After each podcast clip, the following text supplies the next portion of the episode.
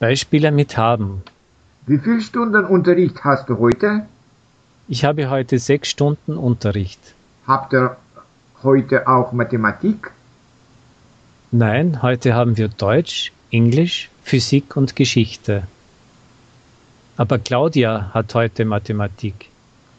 Und wann hast du Freizeit heute? Heute habe ich keine Zeit. Das ist schade. Ich habe zwei Theaterkarten für heute. Das tut mir aber leid. Ich muss mal überlegen. Vielleicht habe ich doch am Abend Freizeit. Dann ruf mich an. Okay, abgemacht.